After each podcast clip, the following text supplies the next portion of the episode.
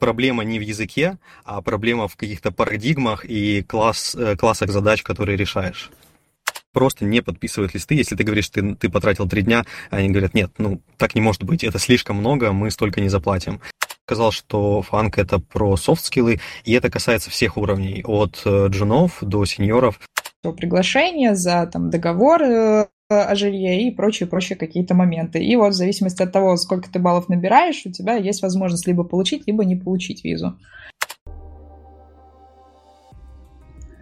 Всем привет! Это ITV подкаст, и наверняка вы уже очень давно не слышали мой голос. И я рада вас приветствовать. Меня зовут Наталья Юрьевна, и я ведущая нашего прекрасного ITV подкаста. И, кстати, сегодня у меня прямо раздолье. Сегодня из наших ведущих я одна, здороваться мне не с кем, поэтому поболтаем. Но самое главное, что вместе с нами будет гость, и вот с ним мы как раз будем много и долго разговаривать. Но прежде, как всегда, по традиции, отчитаюсь о погоде, а то потом, что меня Паша Калашников спросит, почему ты не рассказала, как погода в Батуме, а мне и сказать-то нечего. Собственно, у нас уже вечер, а погода, в принципе, неплохая, такая, такая немножечко осенняя, но очень похожая на классическую погоду в Батуми зимой. Вот. Ну, а вместе со мной человеку, у которого погода немножко похуже, потому что он прямо сейчас находится в снежной Канаде. Со мной Даниил, и он нам будет сегодня очень много всего рассказывать про разработку в Amazon, в Amazon Prime Video. А, и об этом мы поговорим чуть тебя дела, как, погода. Ну, привет, привет. А, дела отлично. А, сейчас у меня до утра ранее, в отличие от тебя. За окном метель. Вот погода так не балует, но на самом деле в Канаде я заметил, что погода, хоть она и условно снежная Канада, но чаще всего даже теплее, чем в Москве, поэтому для меня достаточно привычно здесь находиться. О, слушай, я в этом плане тебя прекрасно понимаю. Это, как всегда, говорится, что в средней полосе, если зима, то она прям зима и чувствуется э, гораздо холоднее, нежели в каких-то северных странах либо регионах, где э, там погода может доходить до минус 30. Но зато за счет влажности как-то это все дело компенсируется и ощущается менее. Вот ты как э, думаешь? Вот ты сам, кстати, откуда изначально? Ох, изначально вообще с Украины, я с южной части Украины учился в Киеве, а потом я переехал приехал в Сургут, и там вот я действительно испытал холода. А, один раз на работу в минус 55 пошел, и это достаточно прохладная погода. После этого, мне кажется, уже любая погода воспринимается достаточно так тепло, какой бы она ни была. Ну, конечно, при таком-то опыте. Ну что ж, давай тогда, раз мы пришли к тебе, давай расскажешь, чем ты занимался. Наверное, вот с этого начнем, потому что с чем ты занимаешься мы сегодня будем говорить довольно-таки много. Вот расскажи, как ты вообще пришел в разработку разработку э, и как твой путь строился, потому что для начинающих специалистов это всегда очень важно. А, да, пришел я в разработку не сразу же. Э, у меня образование инженерное, э, инженерном транспорте. Вот, потом я себя попробовал в нескольких профессиях, как дизайнер, маркетолог. А потом я понял, что мне вот все-таки ближе как-то со штуками какими-то работать, а, что-то с алгоритмами или еще с чем-то, вот не только напрямую с людьми. И, соответственно, я начал с 1С, произошла такая курьезная ситуация, когда я советовался у своих там родственников, знакомых, а если там идти в IT, то куда лучше, и мне а, один мой родственник сказал, а, возможно, стоит пойти в 1С Bittrex, мы как раз этим занимаемся, и я услышал 1С, и попалась вакансия 1С, и я просто пошел в 1С, и первые три года а, я отработал в маленькой франчайзе, вот как раз в Сургуте, вот, а потом у нас был проект, а, мы сделали для наших а, э, клиентов приложение, а, я сделал дизайн и приложение на iOS, и мне взорвало мозг эта разработка, насколько она отличалась от 1С, а, что там есть строгая типизация, и как-то все ну, не знаю, как-то более, более по уму сделано и гораздо больше пространства для какого-то творчества. Вот, и э, У, я прям... Слушай, дай-ка я тебя здесь перебью, да. потому что тут мне как раз интересно, насколько на таком старте, когда ты начинаешь, ну, я понимаю, программировать на русском языке, а потом уже только ты приходишь как раз к англоязычным алгоритмам, вот насколько для тебя вот эта часть оказалась такой мозговзрывающей или сложной? Или ты в итоге а, отношение к алгоритму здесь не заметил какое-то особенное? Uh, нет, я бы не сказал, что сложно. Во-первых, там были разные конфигурации на 1С. Я работал в некоторые конфигурации, там были на английском языке. Uh, вот. И сам как бы язык это не проблема. Uh, все равно используются там точно такие же логические конструкции. Вот для меня больше была как бы новость это строгая типизация в языке и то, что язык теперь компилируемый. Вот э, для меня это как-то чуть сложнее было адаптироваться, перейти. А вот э, какие-то даже простые вещи некоторые, я помню, мне сложно давались. Например, мне там на кухне где ребята сидели, у них уже был опыт э, работы в других языках, а у меня был только опыт 1С. Э, и мы сидели, они мне рассказывали, как, например, устроено MVC, и я не мог никак на пальцах понять, что это за такой паттерн, хотя он, как бы, казалось бы, элементарный. Вот, соответственно, э, хочу сказать о том, что проблема не в языке, а проблема в каких-то парадигмах и класс, классах задач, которые решаешь. Ну, то есть, по сути, понимание каких-то фундаментальных основ. И то есть, получается, ты миновал какие-то вещи, которые там связано с другими языками программирования, там, например, тот же PHP, хотя, казалось, мне кажется, вот те, кто Bittrex разработкой занимается, вот, возможно, бэкэндово как-то сначала через это проходят или нет. Ты какие-то да. другие языки щупал? Да, я щупал какие-то другие, в плане, что я пробовал на питоне, ну, э, на питоне программировать, но это уже случилось гораздо позже. А, уже после того, как я ушел из 1С, а, уже занимался iOS разработкой, и только потом я уже начал э, там щупать какие-то и другие языки, смотреть, чем они отличаются, что и как работает. Вот э, там э, сравнивал тот же Kotlin со Swift, э, какие есть отличия, что интересно там, что интересно здесь. Слушай, это клево, это как минимум говорит о том, что есть такой вот интерес развиваться, и явно ты не варился в каком-то одном стейке. А, вот расскажи, а помимо как раз-таки получается, работы 1С, получается, вот у тебя потом был ios проект, это, так понимаешь, что первый, и потом дальше были ли какие-то работы э, между тем, к чему ты пришел сейчас? Да, да, было, безусловно, много работ. Э, первое, что я понял после того, как я э, ушел из 1С, э, я понял, что в Сургуте работы на тот момент не было вообще. То есть не, не то, что вакансий не было, не было даже компаний, которые занимались э, мобильной разработкой. Вот, и э, мне при, пришлось переехать в город рядом, это была Тюмень. Вот, я первое время катался, там, неделю жил в Сургуте, неделю в Тюмени, просто чтобы вот у меня была работа, и я мог э, заниматься iOS-разработкой. А после этого эм, я поехал в Воронеж, э, потому что там мне предложили вакансию в а, тоже iOS разработчика, вот, и там буквально через месяц, э, два месяца, по-моему, как я устроился в Surf Studio, это аутсорсинговая компания была, я, мне уже предложили позицию тем лида, и я вел проект Зенит. На тот момент это был самый крупный проект Surf Studio, и он приносил около 30% дохода. Вот. Потом, ну, в общем, на самом деле история долгая, если так укоротить. Я и работал еще в паре компаний, прежде чем вот сейчас перешел в Amazon. Последняя компания, э, куда я пришел, э, изначально я пришел на проект Maps.me, а они его купили у Mail Group, вот, но э, буквально через два месяца проект переформатировали, у него появился новый заказчик, и мы перешли на другой проект, совершенно ушли просто все в трейдинг ушли и начали заниматься проектом, связанным с трейдингом, я разрабатывал приложение эм, для э, копитрейдинга для людей, которые только-только входят в него и только занимаются. И этот проект как бы разрабатывался с нуля. Вот. И в то же время, как бы год э, назад, э, ну даже чуть больше полтора года назад, я начал готовиться к собеседованиям ФАН. Угу. То есть, получается, если мы с тобой посмотрим на какой-то общий путь, сколько времени у тебя это заняло? Ну, вот, получается, от момента вот первой твоей работы до момента, где мы сейчас находимся. Да, от момента первой работы в iOS до сейчас примерно 4 года прошло. Вот. Слушай, ну, наверное, можно говорить о том, что это сравнительно мало, то есть такой довольно-таки быстрый рост. При этом за это время ты успел довольно большое количество самых разнообразных ниш перебрать. То есть у тебя и аутсорс был, и продуктовая работа, это прямо интересно.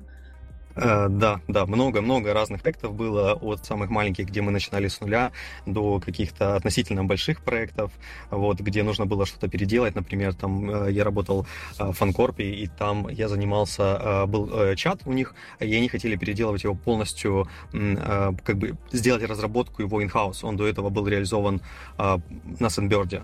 Вот, и я пришел тоже, когда на проект, я пришел специально заниматься чатом, и сам вот этот проект переписи чата занял около года.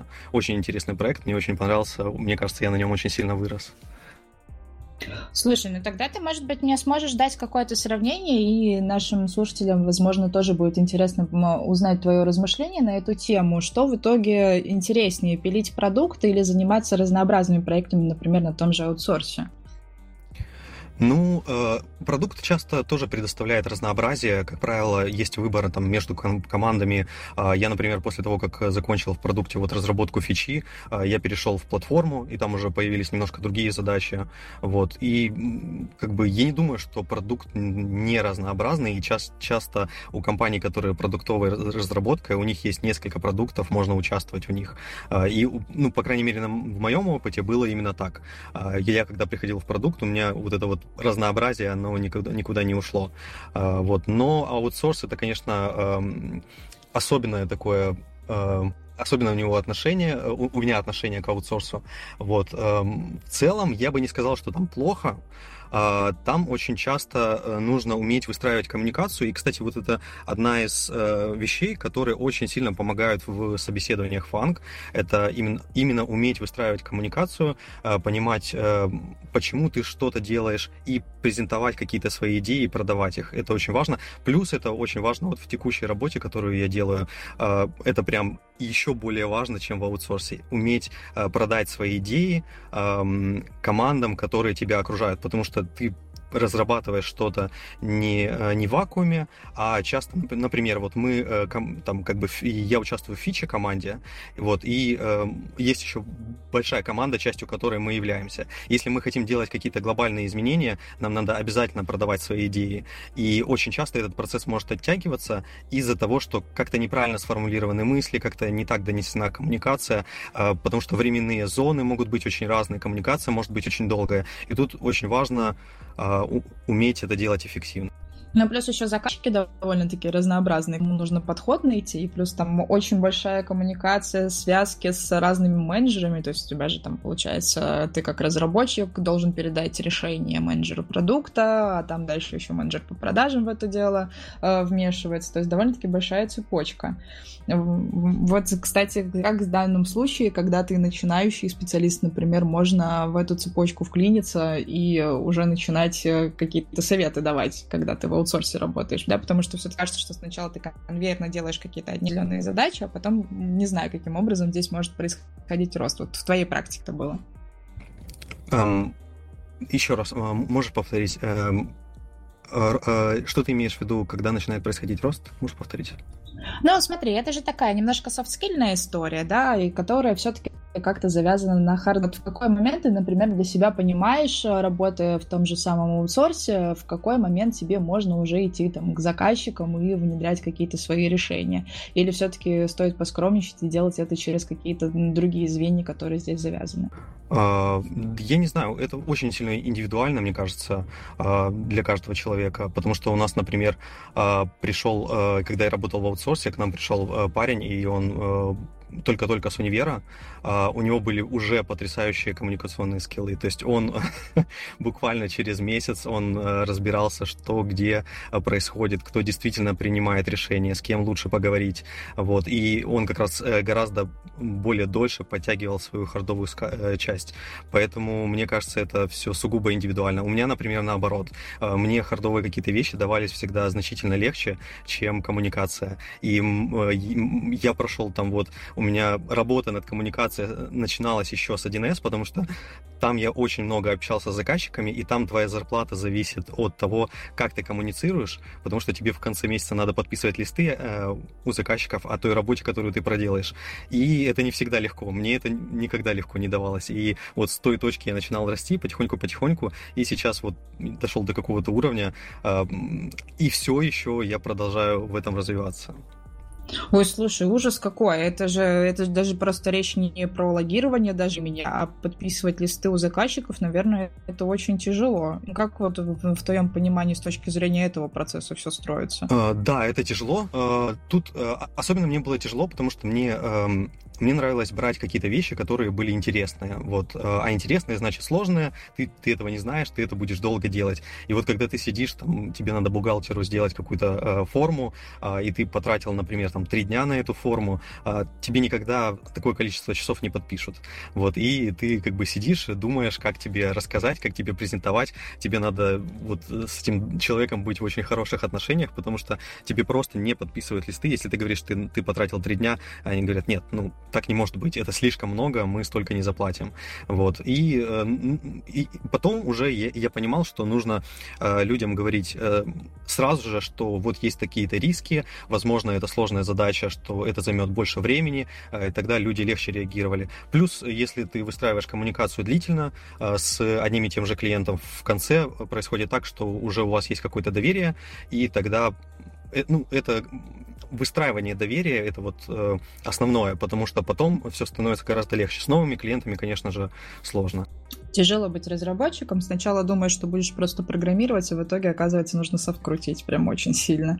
Это такая интересная работа. Ребята, запоминайте, софты всегда вам пригодятся. Ну и особенно, я думаю, что они пригодятся как раз, когда ты идешь в фанк работать. Но об этом мы как раз-таки про собесы и про то, как там строить сообщения чуть позже поговорим. Ну а пока хочется просто задать такой вот простой вопрос.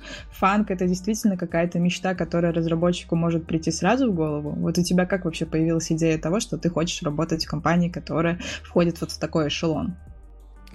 А, я просто не знал до этого, что есть какие-то фанки, и что туда можно устроиться. Вот я примерно, а, наверное, два года назад я только услышал, что что-то такое есть, и что вообще туда можно устраиваться. Я, например, никогда не представлял, что в Google можно там прийти, подать свое резюме, и они действительно тебя рассматривают, и они тебе помогают в перевозке. Ну, просто я был в каком-то а, своем информационном пузыре, и до меня эта информация не доходила. И когда она до меня начала доходить, я подумал, блин, это классная цель. Вот, тем более я давно хотел попробовать переехать, и это прям совпадало с тем, что э, как бы учить язык и э, готовиться к собеседованиям фанк, и что это все вместе поможет переехать. Вот, и как-то это получилось все очень органично для меня. Ну, у тебя же, по сути, получается и период, когда ты начал готовиться к собеседованию, совпал с какими-то штамлениями, которые начали происходить как раз-таки в компании, в которой входит фанк. Там же как раз наоборот началась история про всякие массовые увольнения и так далее. Вот ты как-то... Я бы сказал, это началось еще... Я начал, когда готовиться, это было раньше. Э, тогда еще не было таких... Ну да, тогда вот 2020 э, год случился, я в 2021, по сути, начал готовиться, но тогда произошел как раз-таки бум. То есть вначале там э, был короткий промежуток, когда люди не знали, что будет происходить, а потом все фанги начали массово набирать просто колоссальное количество людей. Поэтому как раз таки эм, то на, начало моей подготовки, оно совпало. А вот когда я уже начал собеседоваться и проходить собеседование, это, да, совпало, там, я буквально через два месяца после того, как начались первые какие-то увольнения, либо остановки в харингах, я только начал собеседоваться, и это была не лучшая, как бы, точка для собеседований. Да, ждет как будто бы ужасно. Сейчас введу немножко в курс дела а, наших слушателей. Здесь мне как раз Даниил, может быть, поможет сделать эту новость более точным. А, появились как раз-таки новости о том, что и в Фейсбуке, и в Зоне, и в Гугле а, начались массовые сокращения, массовые увольнения, вплоть до того, что в каждой компании увольняли от 2000 разработчиков, а вот в Амазоне, по последним новостям, которые были, по-моему, в ноябре, из облачного сервиса из АВС уволили чуть ли не 18 тысяч человек. Я не знаю, насколько, конечно, утрирована эта цифра. Может быть, ты здесь как раз меня поправишь. Вот, но звучит довольно-таки э, страшновато. А, да, на самом деле нет, не так страшно а, в плане, что 18 тысяч, ну, по крайней мере, я тоже могу ошибаться, но насколько я знаю, это 18 тысяч э, в целом всего увольнений пока что планируется. Я не уверен, что все из них уже были исполнены. И это не только IT-профессионалы. IT-профессионалы, из них только какая-то часть. Какая, я точно не знаю, но не 18 тысяч человек. Вот по поводу других компаний, да, увольняют. Многие э, либо hiring freeze делают, либо увольнение, и прям это массово. И теперь все эти специалисты, если зайти сейчас в LinkedIn, там просто э, огромное число там э, с Google, кого уволили, с, или с Amazon, э, или еще с каких-то достаточно крутых мест. И теперь, э, не знаю, да, рынок становится таким перегрет э, на хороших специалистов, и сейчас это уже э, рынок все-таки э, компаний, нежели э, работников. Слушай, но здесь еще стоит, наверное, размышлять на тему того, что, э, допустим, junior и middle в тех же фаанговых компаниях, это же не такой junior и middle, как это, допустим, в компаниях, которые идут уровнем пониже, да, ну, в плане у которых там меньшее количество сотрудников, у которых поменьше продукты, не такие монополизирующие и так далее, да, то есть поэтому мы можем говорить, что, наверное, у специалистов этих довольно-таки иные навыки или нет? Э, да, у этих специалистов сильные навыки. По поводу джунов, э, честно говоря, эм, сложно сказать. Просто фанк... Эм, а если мы говорим о хардовых каких-то скиллах, я не, я не скажу, что вот в России э, люди, которые работают, там, медлы, сеньоры, они прям сильно проседают в хардовых скиллах. Я бы больше сказал, что FAANG это про софт-скиллы, и это касается всех уровней, от э, джунов до сеньоров, а, это больше про софт-скиллы. Хм, любопытно. Ну, к этому я тоже думаю, что мы еще придем, потому что все-таки, наверное, всегда кажется, что для того, чтобы тебе работать там условно в МЕТе, признанной в России экстремистской организацией, простите меня за этот дисклеймер, он нам необходим, да, либо работать, например, в Гугле, нужно прям действительно прям много знать. И, наверное, как говорится, дрочить алгосик. Ну, алгоритмы нужно знать, но это просто фильтр. А, это фильтр для того, чтобы э, войти в, как бы, в собеседование, но э, даже на собеседованиях на э, знание алгоритмов смотрят поскольку постольку. То есть, если ты как бы решил задачу, это отлично, и это тебе поставят баллы, но если ты не решил задачу, э, у тебя есть а, огромное количество способов сделать так, чтобы ты все равно прошел это интервью. Потому что если ты покажешь э, свое мышление, ты покажешь, что ты мыслишь рационально, ты пытаешься найти путь, э, как тебе решить тот или иной алгоритм, даже не зная или не до конца понимая, что происходит. Э, вот это то, на что смотрят интервьюеры и то, из-за чего они нанимают. Вот. Поэтому не все так однозначно, я бы сказал. А вот здесь мы с тобой плавно приходим к самим процессам. Расскажи, как ты готовился, какие вот были итерации, возможно, на самом старте, как ты вообще искал информацию о том, к чему нужно быть готовым, и как в итоге сложилось.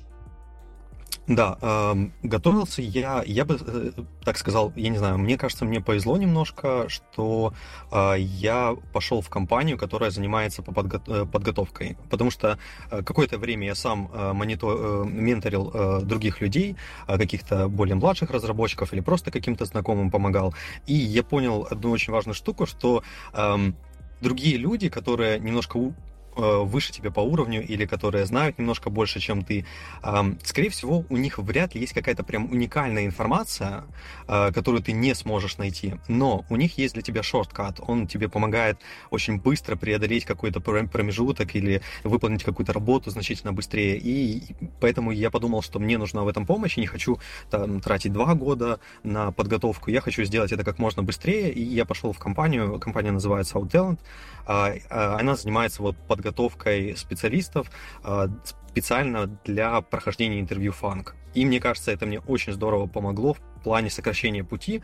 Особенно это очень важно оказалось в том плане, что если бы я не пошел, то я бы начал собеседоваться гораздо позже, и вот сейчас в таком рынке собеседоваться было бы гораздо сложнее. Ну, и мне кажется, что, знаешь, как э, обычно принято шутить в данной ситуации, на самом деле самый главный язык, который понадобится будущим разработчикам, программистам, действующим и так далее, это английский.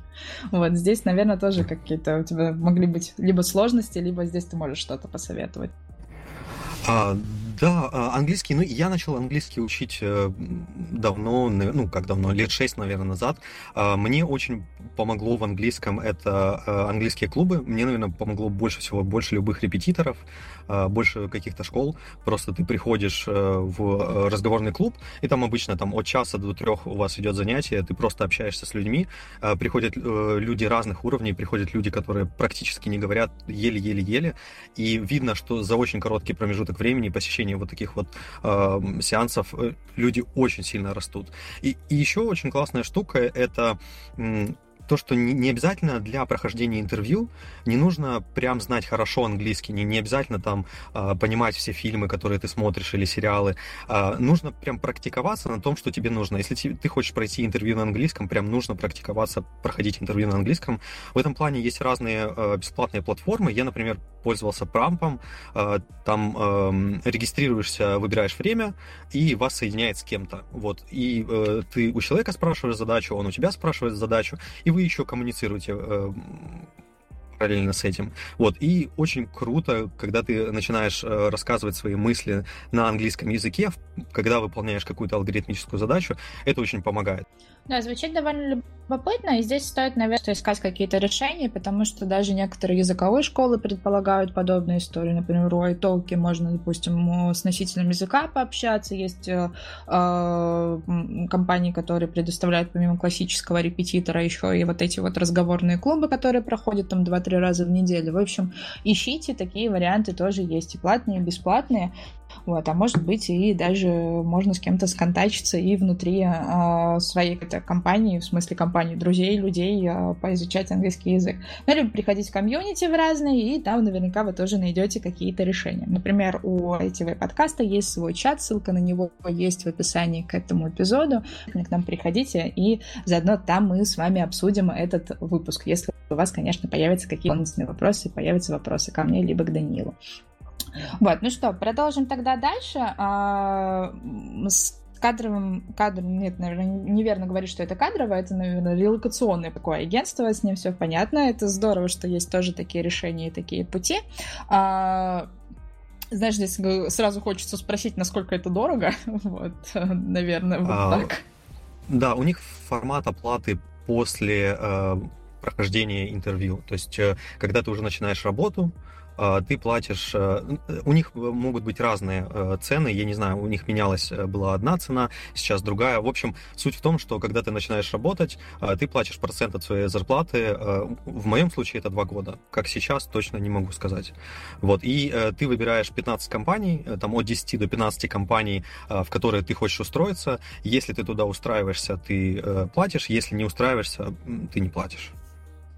Я сейчас подумала, что, может быть, мы зря и надо у них деньги за рекламу. Ну ладно, в общем, вы можете обратиться в любое релокационное агентство, там явно будут определенные услуги, и наверняка даже для тех, кто только сейчас начинает свой путь, уже будут какие-то предложения, которые будут вам по карману. Вот, чтобы мы никого не рекламировали, на всякий случай. Вот, вот такой вот скажу. Окей, хорошо. А, и получается, дальше у тебя как какой путь идет? Ты э, попадаешь, э, то есть они тебе наверняка помогают с оформлением резюме, может быть, здесь у тебя есть какие-то наблюдения, как вообще в итоге прийти к какому-то оферу? То есть этим занимается агентство, либо ты здесь тоже должен какие-то штуки приложить, какие-то усилия?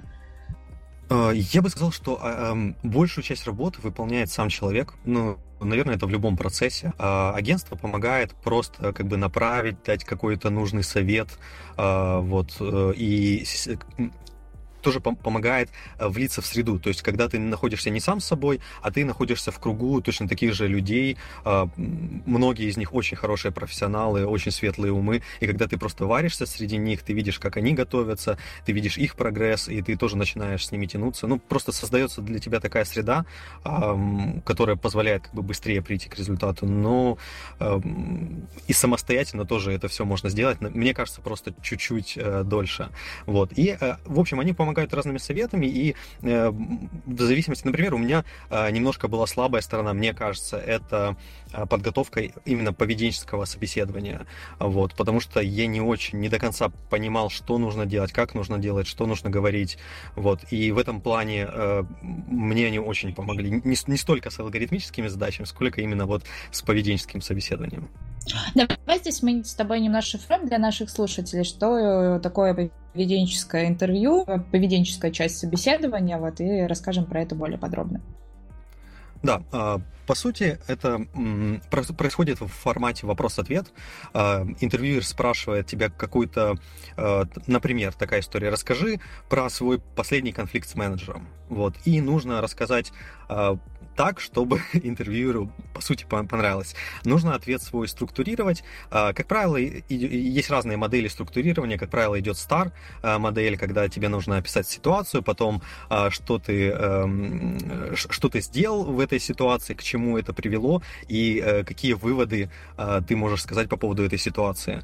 Вот, э, ну, самое простое, например, что вот э, конфликт с менеджером, я говорю, вот э, у нас был конфликт с менеджером, мы хотели там сделать какую-то фичу, я считал, что нужно сделать так, менеджер считал, что нужно сделать не так, нужно сказать, что вот я понимаю, что э, мы на самом деле хотели сделать э, одно и то же с менеджером, мы хотели, чтобы наш продукт был более качественный, мы просто видели ra- разные пути, э, там, что я сделал для решения этого, этой ситуации. Я, например, э, пришел к другим сторонам, спросил э, там мнение там, своей команды, э, я заручился поддержкой каких-то специалистов, я смог продать свое решение, вот, после этого там, менеджер мне доверился, и мы там успешно сделали эту фичу, и там это, это как бы решение, и в конце, что я понял, я понял, что, например, что там любые ситуации лучше решать вместе, коллективно, что нужно брать на себя инициативу в ситуациях там каких-то, как, которые помогут тебе сделать какие-то крутые штуки, вот, и, э, ну, и тому подобное. Угу. Звучит довольно любопытно. Это, конечно, не стресс-интервью какие-то, но, тем не менее, вопросы довольно-таки с подковырочкой. Потому что если ты вдруг как-то неправильно ответишь на этот вопрос, то, возможно, ребята поймут, что они с тобой не сработаются. Может быть, у тебя есть еще какие-то примеры? Там, допустим, то, что вы обсуждали с теми же самыми ребятами, которые тебе помогали, либо, может быть, э, какой-то конкретный вопрос, с которым ты столкнулся в самом Амазоне? Да, э, есть, на самом деле, можно погуглить очень много примеров вот этого поведенческого интервью. Есть очень классные на Ютубе видео, можно посмотреть, как люди отвечают. Ну, главное, что э, каждой компании должен быть эм, индивидуальный подход, ну, немножко индивидуальный, потому что у каждой компании есть какие-то список своих ценностей. Э, можно прямо у них на сайт, например, в том же Амазоне есть leadership principles, называется там 15 принципов э, лидерства. В Гугле есть свои и так далее, во, во всех больших компаниях. Э, нужно зайти к ним на страницу, прочитать внимательно, понять, что эти принципы значат. Э, вот, э, например, э, ну, пример такой, э, есть принцип в Амазоне disagree and commit. Э, то есть тебе нужно, э, если ты не согласен с чем-то, э, ты все равно э, после того, как ты выразил свою позицию, ты все равно должен согласиться и делать то, что тебе скажут.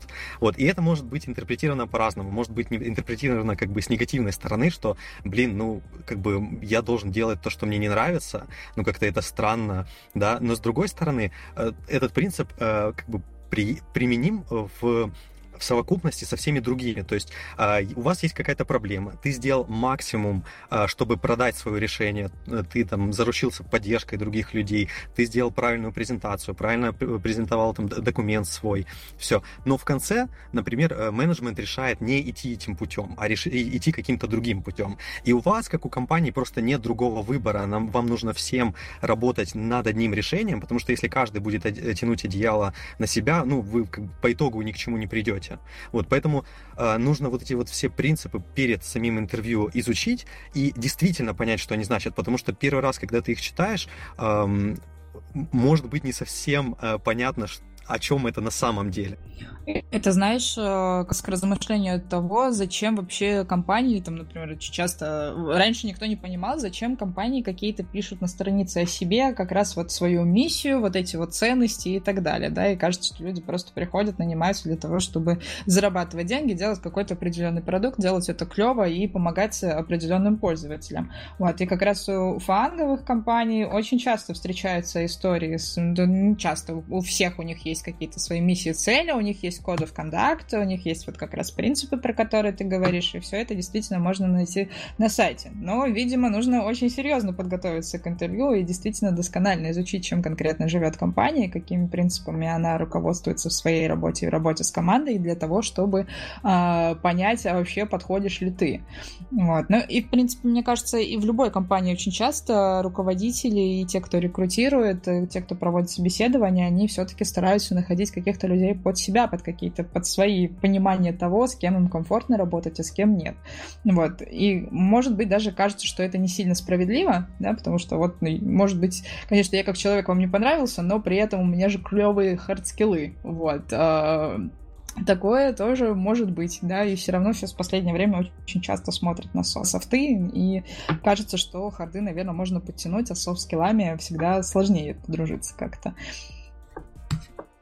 Да, э, потому что эм, если ты приходишь, ты хороший специалист, у тебя хорошие хардскиллы, ну, во-первых, если у тебя прям потрясающие хардскиллы, а, тебе достаточно иметь а, такие, ну, нормальные софт-скиллы. Тебе не обязательно быть очень хорошим показаться на интервью. Это, это может пройти. Но, эм, как правило, все-таки, если у тебя видят, что ты там какой-то заносчивый, или ты любишь работать самостоятельно, ты считаешь, что там все остальные вокруг э, немножко недалекие, и вот только ты такой хороший, э, высокая вероятность тебя не возьмут, и э, это достаточно обосновано, потому что, скорее всего, эм, просто проекты не будут двигаться. Э, тут э, настолько много проектов, и они э, взаимодействуют друг с другом, и тебе нужно взаимодействовать со всеми, вот, что если ты не умеешь этого делать, какой бы ты крутой ни был, ты просто не сможешь вытащить все вот эти проекты самостоятельно. Вот, поэтому это просто не имеет смысла нанимать таких людей, как, как бы жалко, там, как бы не хотелось их нанять из-за их хардскиллов. Ну, слушай, тут, как всегда, все очень часто любят вспоминать какой-нибудь сериал типа «Кремниевой долины», где там есть персонаж типа Гилфойла, который офигенный просто, кто он, девопс, наверное, да, и при этом у него отвратительнейший просто софт-скиллы, он не совершенно не командный, вот это вот все. И все таки ну, блин, а если я буду клевым разработчиком, ишь я бука. Э, да, да, да. Вот, ну и, и опять-таки, мне кажется, все-таки, а, ну, по крайней мере, у меня было такое ощущение, что а, как бы хард-скиллы переоценены для того, чтобы пройти собеседование и начинать а, работу в фангах. Все-таки на это смотрят, мне кажется, в последнюю очередь. Потому что алгоритмическая часть это не совсем хардскиллы, это то, что, ну, как бы, ну, очень многие люди могут подтянуть при достаточном количестве практики. Вот. А, например, э, я знаю такие случаи, когда а, ну, проект какой-то, например, там э, делается мобильный проект, он делался, например, в Амазоне э, командой, которая вообще там мобильную разработку даже не знает. То есть им там э, дали задание, вот нужно разобраться, нужно сделать, там нам надо MVP выпустить, и они просто идут и разбираются и делают, и как бы, но на самом деле у них именно хард-скилла для работы там над мобильным проектом не хватает.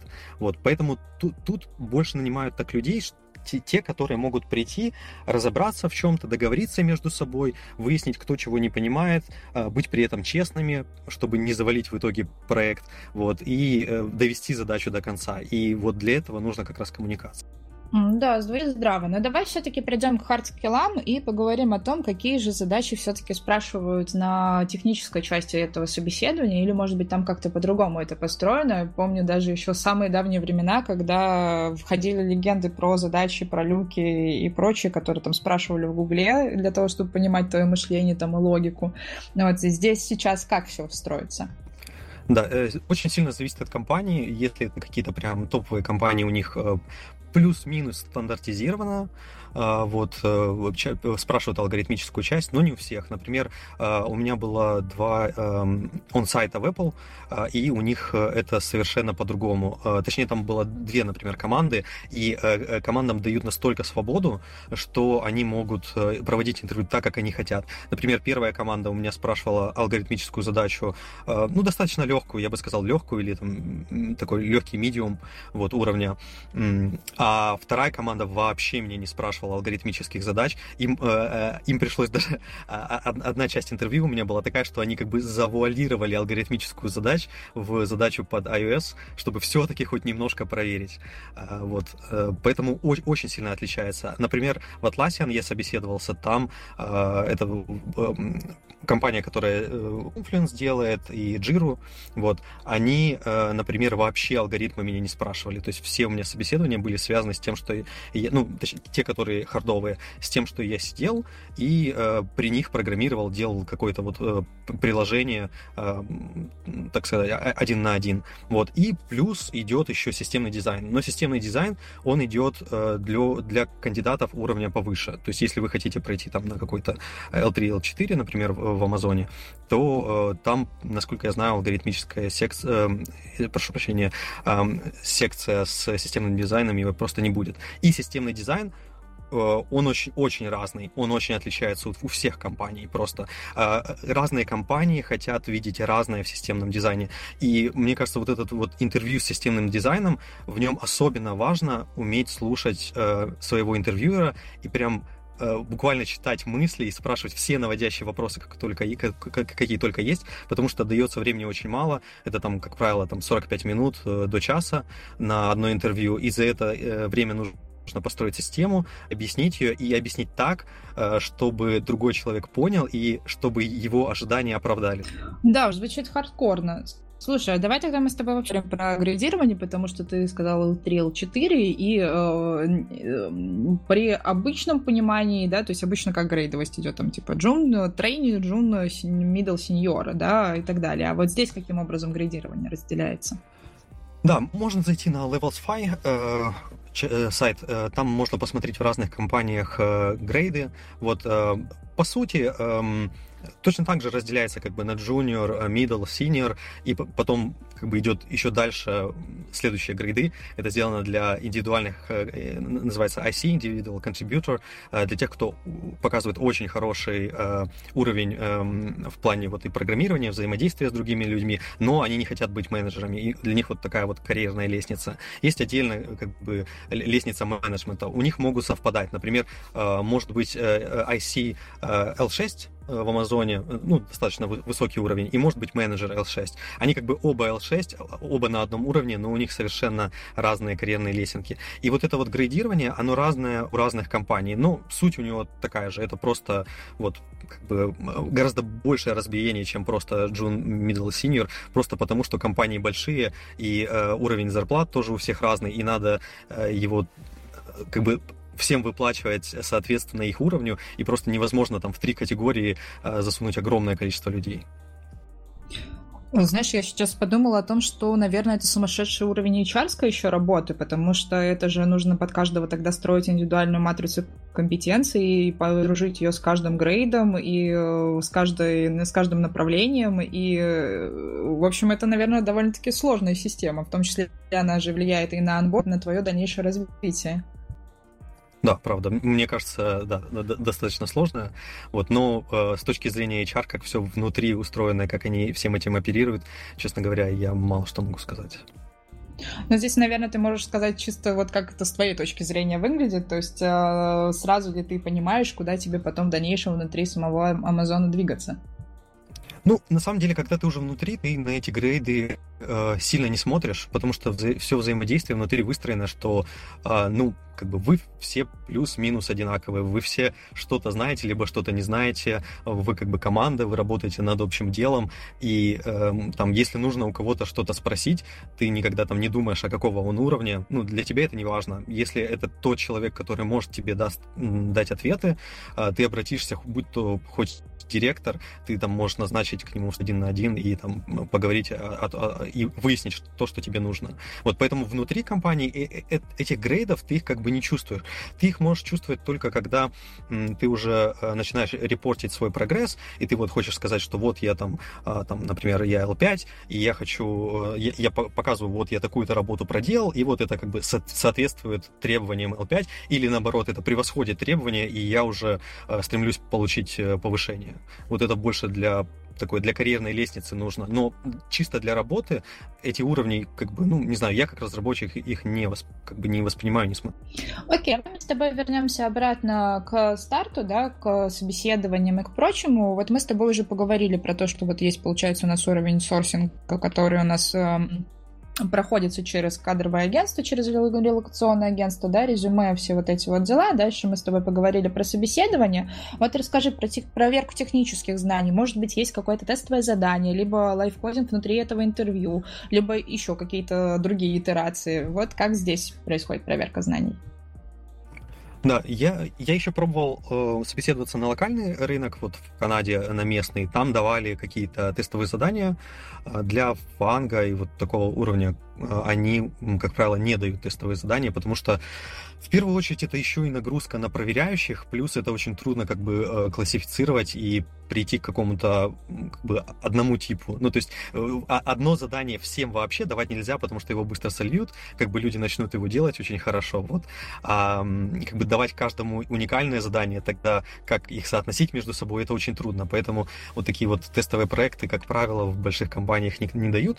И да, как правило, это life кодинг. Опять-таки, еще раз подчеркну, что интервью могут быть абсолютно разные, и это зависит прям очень сильно от компании.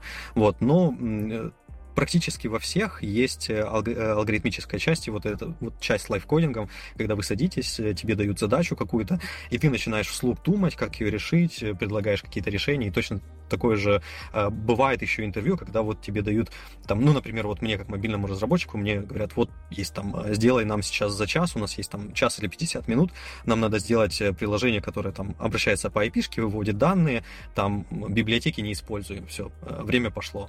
Вот, и ты, такого рода тоже было. Звучит, да, неплохо.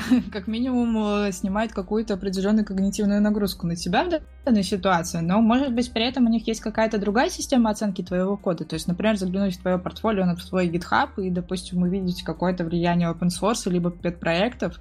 Вот, может быть, у тебя как раз-таки такой какой-то опыт был, когда ты там open source и бы это смог себе как опыт приложить.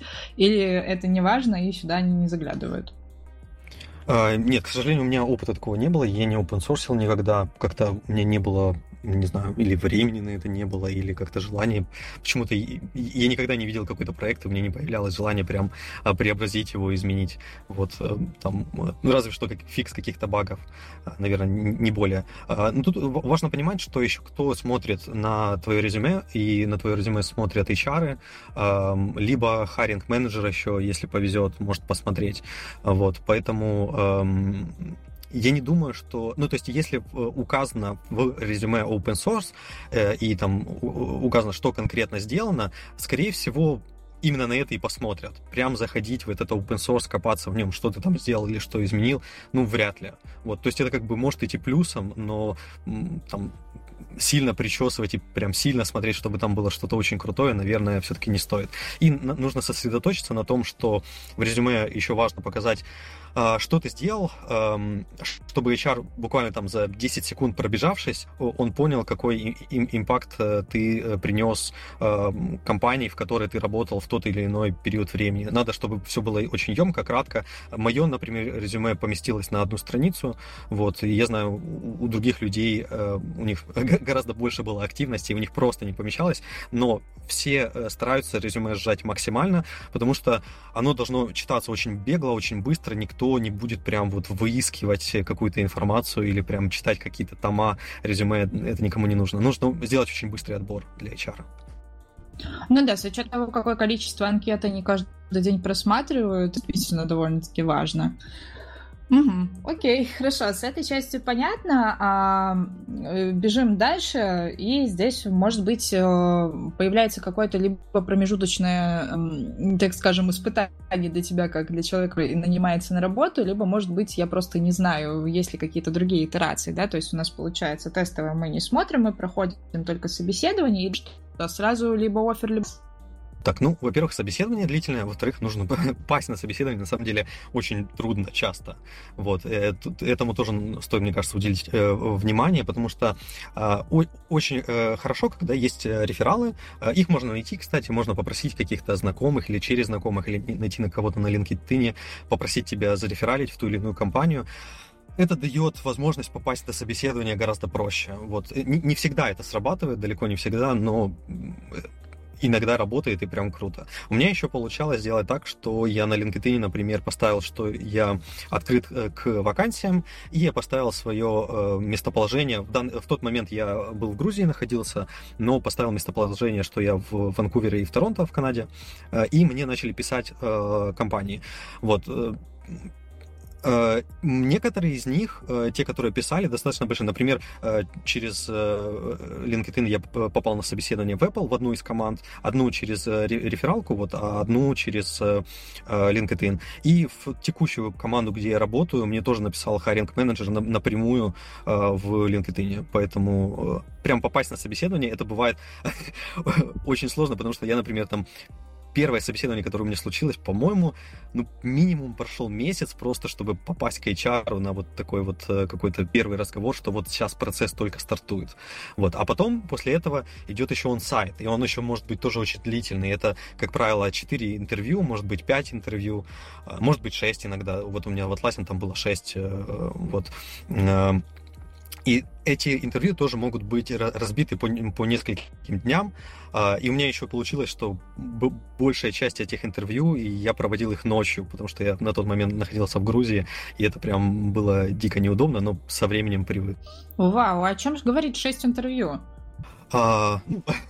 А, Э, алгоритмы, э, два интервью, а потом э, интервью с харинг-менеджером, может быть, это как behavioral, еще behavioral может быть еще с кем-то. Там, ну, то есть обычно там два behavioral, два алгоритма, это уже четыре. Потом берем системный дизайн, может быть, пятое, и бывает еще там дополнительные какие-то интервью. Вот у меня случилось, у меня, например, было пять в начале, а потом они думали, не могли определиться, кого взять, и они провели еще одно дополнительное интервью, оно тоже было behavioral, ну, поведенческое интервью.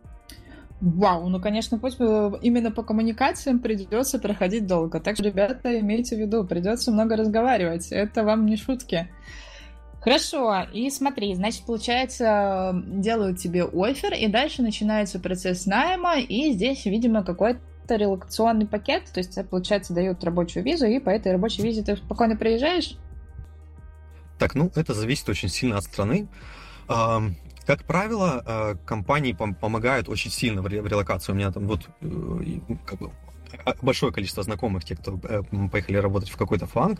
Большинство из них поехали в Англию, там и, и эм, это достаточно просто оформлялось и быстро.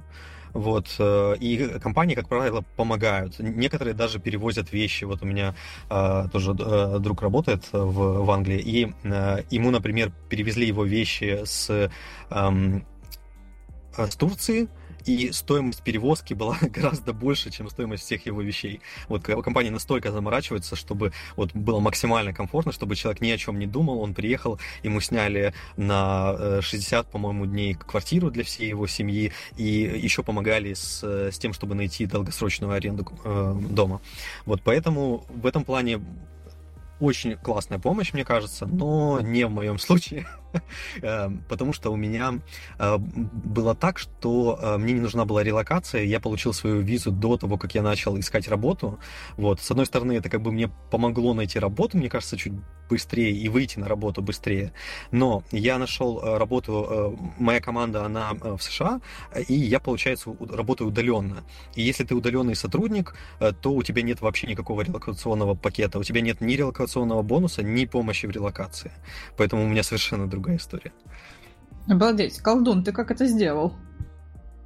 Ну, э, у меня э, так как я украинец по происхождению, у меня была возможность в связи со всеми событиями, у меня была возможность получить э, визу в Канаду до. Я подался, вот, я не знал, получится у меня или нет, мне ее одобрили, и вот э, мне дали разрешение на работу на три года. Но это, это путь как бы не для всех. Но э, в, э, Канаду тоже можно попасть, можно попасть просто с оффером. Вот, э, это происходит следующим образом. Э, комп, э, компания выдает офер, и этот офер он должен, как бы, они его должны отдать государству, и э, государство должно его заапрувить, сказать, хорошо, это там какой-то уникальный специалист, его нужно взять к себе на работу, и для этого не нужно прям быть уникальным, просто это вот такая процедура. Вот. Э, они подтверждают, что да, этот специалист может теперь въезжать в Канаду, и это занимает около, там, обычно 4 месяцев. Вот у меня тоже одни еще друзья, они переехали, они именно так переехали, там 4-5 месяцев, и им оформляли визу. Но у меня получилась обратная ситуация, что э, в плане теперь, э, если я хочу дальше продолжать миграционный какой-то путь, а, мне теперь сложнее, потому что если бы у меня был офер вот такой вот, который проходил бы обычную процедуру, то я бы этот офер, мне, он бы мне давал много баллов, которые мне бы помогли эмигрировать а, ну, в программе. А так как у меня уже была рабочая виза, мне этот офер не дали, вот этот специальный для государства, и у меня как бы недостаточно баллов для э, старта процесса иммиграции. Вот меня должны быть какие-то другие пути. Поэтому где-то выиграл, где-то проиграл. Да, здесь как-то, наверное, стоит уточнить по поводу того, что э, миграция в Канаду строится по принципу бальной системы, то есть э, здесь как раз мне, может, Данил поможет более как раз на этот вопрос ответить, да, но я только знаю, в общем-то, там как раз у тебя за каждые какие-то а, твои а, не знаю, как это назвать, э, какие-то вещи, которые с тобой связаны, даются определенные баллы, да, то есть там за экзамен, за наличие как раз-таки рабочего приглашения, за там договор э, о жилье и прочие-прочие какие-то моменты. И вот в зависимости от того, сколько ты баллов набираешь, у тебя есть возможность либо получить, либо не получить визу. Все верно же сказала? Э, да, там, там э, по сути, да, бальная система, и там огромное количество программ, э, есть разные провинциальные программы, вот, где-то IT-специалистам легче. Я, например, в Торонто, и в Торонто это просто, наверное, худшее место, чтобы начать свою миграцию. Это хорошее место для жизни, но с точки зрения миграции, так как очень много сюда людей приезжает, они не нуждаются в ней, и здесь как бы отбор гораздо сложнее. О, как ты хотела попозже спросить, но давай тогда уж прямо сейчас. Как тебе в Канаде-то вообще? А, в целом классно, но я, я здесь приехал как уже в, в октябре, вот 3-4 месяца назад, а, точ, точнее, еще в сентябре, в октябре вышел на работу, вот и это такие уже начались относительно прохладное время, уже зелень немножко спала, поэтому я как бы не совсем насладился природой, вот, а, но в целом мне нравится. Я бы не сказал, что а, нет, у меня нет такого ощущения какой-то эйфории, что вот это какой-то там рай на земле или очень классное место. Это просто хорошее место, хорошие дороги, там красивые здания, вот. Но свои проблемы точно так же есть. Так, например, эм, в России вообще нигде не видел вот э, количество такое людей, которые там могут просто кричать где-то, там стоять э, на улице и просто кричать, или там э, какие-то люди могут, могут позволить себе ходить там в какие-то кафе или заведения, живя на улице да, они могут себе позволить пойти и купить кофе, и ты как бы э, сидишь с ними в одном пространстве, и это как такое странное ощущение, что, да, ты понимаешь, что как бы, ну, в России такого нет, э, и это странно, но с другой стороны, это, ты понимаешь, что в этом в этом как бы есть часть какой-то свободы, потому что э, ты можешь проявлять даже странно себя, при этом тебе никто ничего не скажет. Вот такие смешанные ощущения. Ну, то есть такое смазывание как раз каких-то классовых различий, которые могут быть. Да, да, да. Окей, а давай вернемся к Амазону. Расскажи, чем ты занимаешься сейчас, над какими задачами работаешь и про свое подразделение. Да, я работаю в Amazon Prime. Это э, что-то похожее на такой же сервис по просмотру э, видео, там, сериалов, каких-то фильмов, вот, э, под, подписочный сервис. И у этого сервиса есть э, команда, а, отдельная, э, называется X-Ray. Это контент, связанный с видео, а не, не непосредственно видео. Ну, например, если это там, можно посмотреть об актерах, э, э, о какой-то историю фильма или какие-то сцены. Вот все, что вокруг как бы фильма или сериала, э, весь этот контент можно посмотреть в X-Ray. Вот, и это то, чем я занимаюсь. И у нас здесь есть еще разделение дополнительно. У нас есть команда, которая занимается таким контентом для статического видео и для live-видео. И я отношусь к команде, которая занимается для live-видео. То есть это всякие спортивные события, типа там футбол, например, как раз вот осенью был сезон.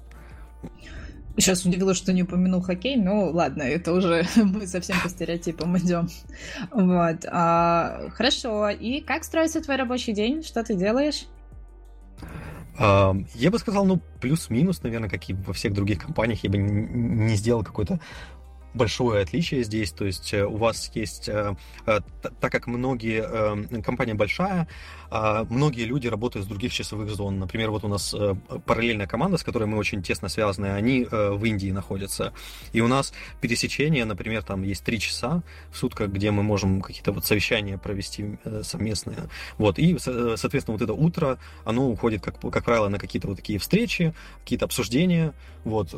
Но что хочется сказать по поводу этих встреч, они, мне кажется, э, более цельные и более нужные, чем в других компаниях, где работал, потому что иногда я наблюдал такую тенденцию, когда вот как-то, не знаю, есть встреча ради встречи, э, чтобы вы вот о чем-то поговорили, но вы как бы не приходите ни к чему. Я бы сказал, что здесь такое, ну, встречается минимально. Все-таки как-то люди стараются свое время э, ценить и использовать его очень эффективно, потому что, например, у вас есть там какая-то встреча, да, и вам надо, чтобы... Эм, и при этом все занимаются все своей работой, никто не погружен абсолютно контекст в каждого. И вот вам надо максимально эффективно провести эту встречу, чтобы и погрузить людей в контекст, а, и э, после этой встречи вам нужно какое-то решение. Вот, поэтому такие встречи, мне кажется, достаточно эффективны. А потом э, просто есть какие-то будничные задачи, э, там какой-то... У нас сейчас идет там эм, процесс, мы много сейчас инвестируем в архитектирование, а, а, архитектуру системы, вот, эм, и эм, ведем какие-то договоры с другими командами о том, как мы эту архитектуру будем развивать. Вот, сейчас, например, я кодингом практически не занимаюсь, наверное, вот месяц наверное, я именно код не писал. Э, вот. Но я э, пробовал э, разные архитектуры и пересобрать приложение так, чтобы оно вот эм, делал какие-то POC, Proof of Concept, для того, чтобы потом это все вот собрать, все накопленные знания и презентовать другим командам, чтобы они дали свой approve, и мы смогли дальше продолжить проект. А если у вас здесь какие-то процессные истории, там, например, может быть, логирование времени, либо какая-то другая система учета ваших задач, или здесь может быть все стандартно, Agile, Scrum, либо что-то еще?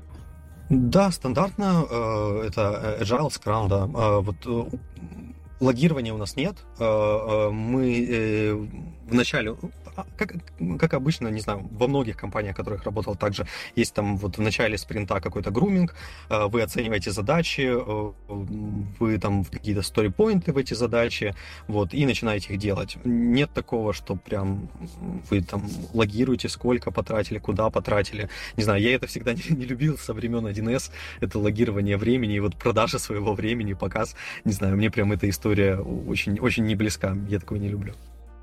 Но это как если вернуться к началу нашего разговора, когда ты рассказывал про то, что нужно опрувить время у заказчиков. Вот, конечно, здорово, что в большой компании такого не наблюдается.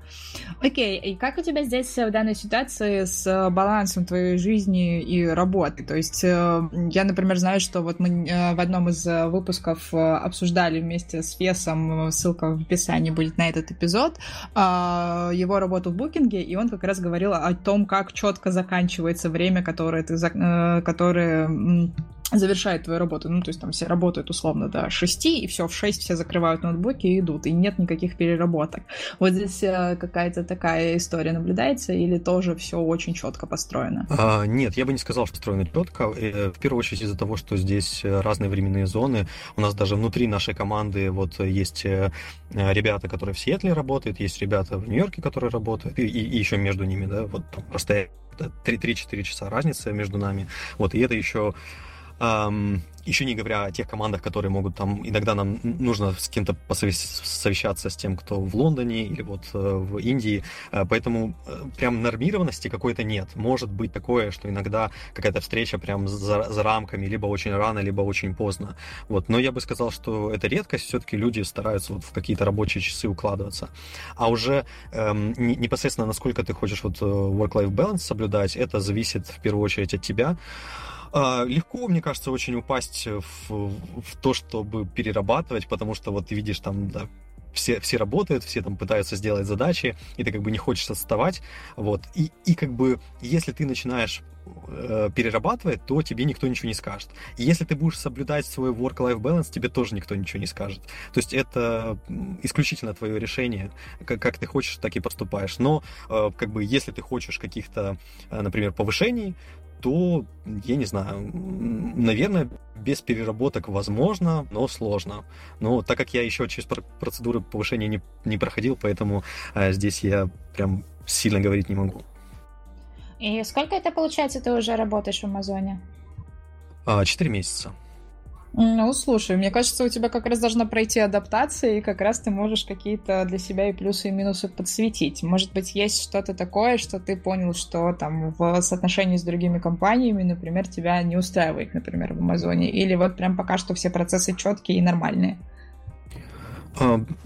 Ну, нормально. Я бы не сказал, что прям вот все четко и прям как часы, но э, достаточно эффективно и, э, что более важно, достаточно гибко. То есть каждая э, команда, она может решать для себя, выбирать те процессы, которые ей больше нравятся. Вот, э, поэтому такой, как э, я, я, мне кажется, не чувствую себя как членом какого-то какой-то большой компании, больше как эм, даже немножко стартап, я бы сказал, вот чуть-чуть как бы отдает вот такой какой-то гибкостью. Mm, здорово. А как при этом горизонтальный твой лифт может происходить? То есть может ли быть такое, что ты такой, все, больше не хочу заниматься прям видео, я теперь хочу там, не знаю, уйти куда-нибудь там на доставке с этой частью поработать. Это вообще возможно или здесь пока что нужно будет проходить потом процесс перенайма? Это возможно. Э, сейчас, не знаю, наверное, сейчас не лучшее время. Есть процедура, точно не скажу, но это так делается, что вначале, когда ты приходишь, по-моему, в течение э, года ты не можешь менять, или как минимум полугода ты не можешь точно менять э, свое место. Потом э, ты должен э, сказать э, своему менеджеру, что ты хочешь найти как бы другую команду, или можешь не говорить, а сначала найти, потом сказать, вот что ты начинаешь процедуру э, общения вот, с другой командой. Если другому харинг-менеджеру ты понравился, вот он как бы тебя может перенанять в другую команду. А, но есть разные истории. Я, не знаю, эм, например, я читал на Бланде, вот есть прям максимально разные истории, когда для человека это оборачивалось там в плохую сторону, что э, его как бы первый менеджер э, в текущей как бы команде как бы начинал там на, на, пип его мог положить, ну в плане, что э, мог сделать так, что, что э, занижать его перформанс, и э, человек мож, мог оказываться там под угрозой увольнения или еще что-то такое. Ну то есть кто-то тоже абьюзить власть может иногда, наверное, и вот на Бланде какие-то такие истории есть, но все-таки мне кажется, что это редкость, но нужно все равно аккуратно действовать. Ну можно.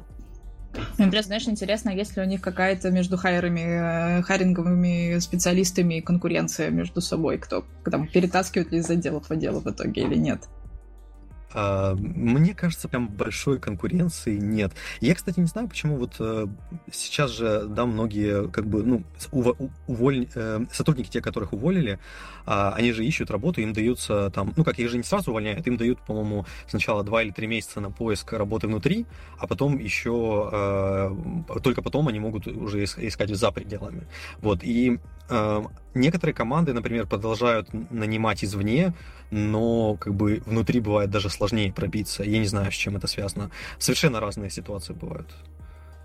Слушай, мне кажется, это такой стресс, и вот если ты говоришь про 2-3 месяца, которые тебе даются, это на самом деле такой стресс работать в компании, в которой ты потом в дальнейшем существовать не будешь. Вот, и мне кажется, это просто ментально ужасно. Ну и, и есть же еще такой прикол про то, что если ты работаешь в компании, которая тебя уже приняла решение уволить, то, наверное, ты не сильно будешь стараться. А, это зависит, да. А, надо смотреть, ну, надо понимать, что это большая как бы компания, и эм, я бы сказал, прям здесь вот такого что-то личного здесь нет. А, то есть ты можешь быть э, огромным каким-то хорошим свистом все делать, и ты все равно можешь попасть под увольнение или из-за ошибок, или ну, или еще из-за чего-то, или просто, что весь как бы отдел сокращают, вот, и не, не всегда как бы успех тебя — это успех проекта, и, ну, ну, нужно, не нужно, мне кажется, рассматривать это прям сильно персонализированно, вот, все-таки это работа, и, ну, да, она может быть интересна, да, тебе может быть классно там общаться с людьми, там и делать какие-то интересные проекты, но все равно в конечном итоге эта компания, они сосредоточены на при, прибыль, чтобы как бы они не говорили, все равно в итоге я считаю это прибыль. Поэтому, как бы, не знаю, нужно относиться к этому легче, наверное, вот. А, но я прекрасно понимаю, что это стресс, то есть я, я тоже, когда даже искал работу, я там 3-4 месяца я потратил только, чтобы получить свой офер, и как бы, а, а, а привык до этого там в, в России там за 2-3 недели уже можно там э, пачку офферов получить. Вот совершенно другой рынок, стрессово, вот, но тем не менее, я предлагаю полегче относиться чуть-чуть. Да, уж есть такое. Ну, слушай, мы сейчас с тобой начинаем подходить к нашему логическому завершению нашего диалога. Может быть, есть какой-то вопрос, который тебе хотелось бы еще обсудить? Либо, может быть, ты хочешь что-то у меня спросить? А, секунду. Наверное, прям э, э, просто, наверное, подвести, если какую-то черту, вот что, что хотелось бы сказать по поводу э, фангов э, в целом и устройства на работу в какие-то вот такие компании. Э, как бы не стоит, наверное, питать просто каких-то а, иллюзий к этим компаниям, что а, они какие-то безумно крутые, здесь работают только одни классные крутые специалисты, и что там, а, там нужно, нужно иметь какой-то прям высокий уровень, а, чтобы пройти сюда. И огромное количество людей, которые могут после вуза сюда прийти, там, а, изучив алгоритмы на должном уровне и на какой-то а, там L3 уровень пройти на уже очень хорошую зарплату. Вот. Поэтому просто что это все очень-очень реально. И у меня было огромное количество иллюзий.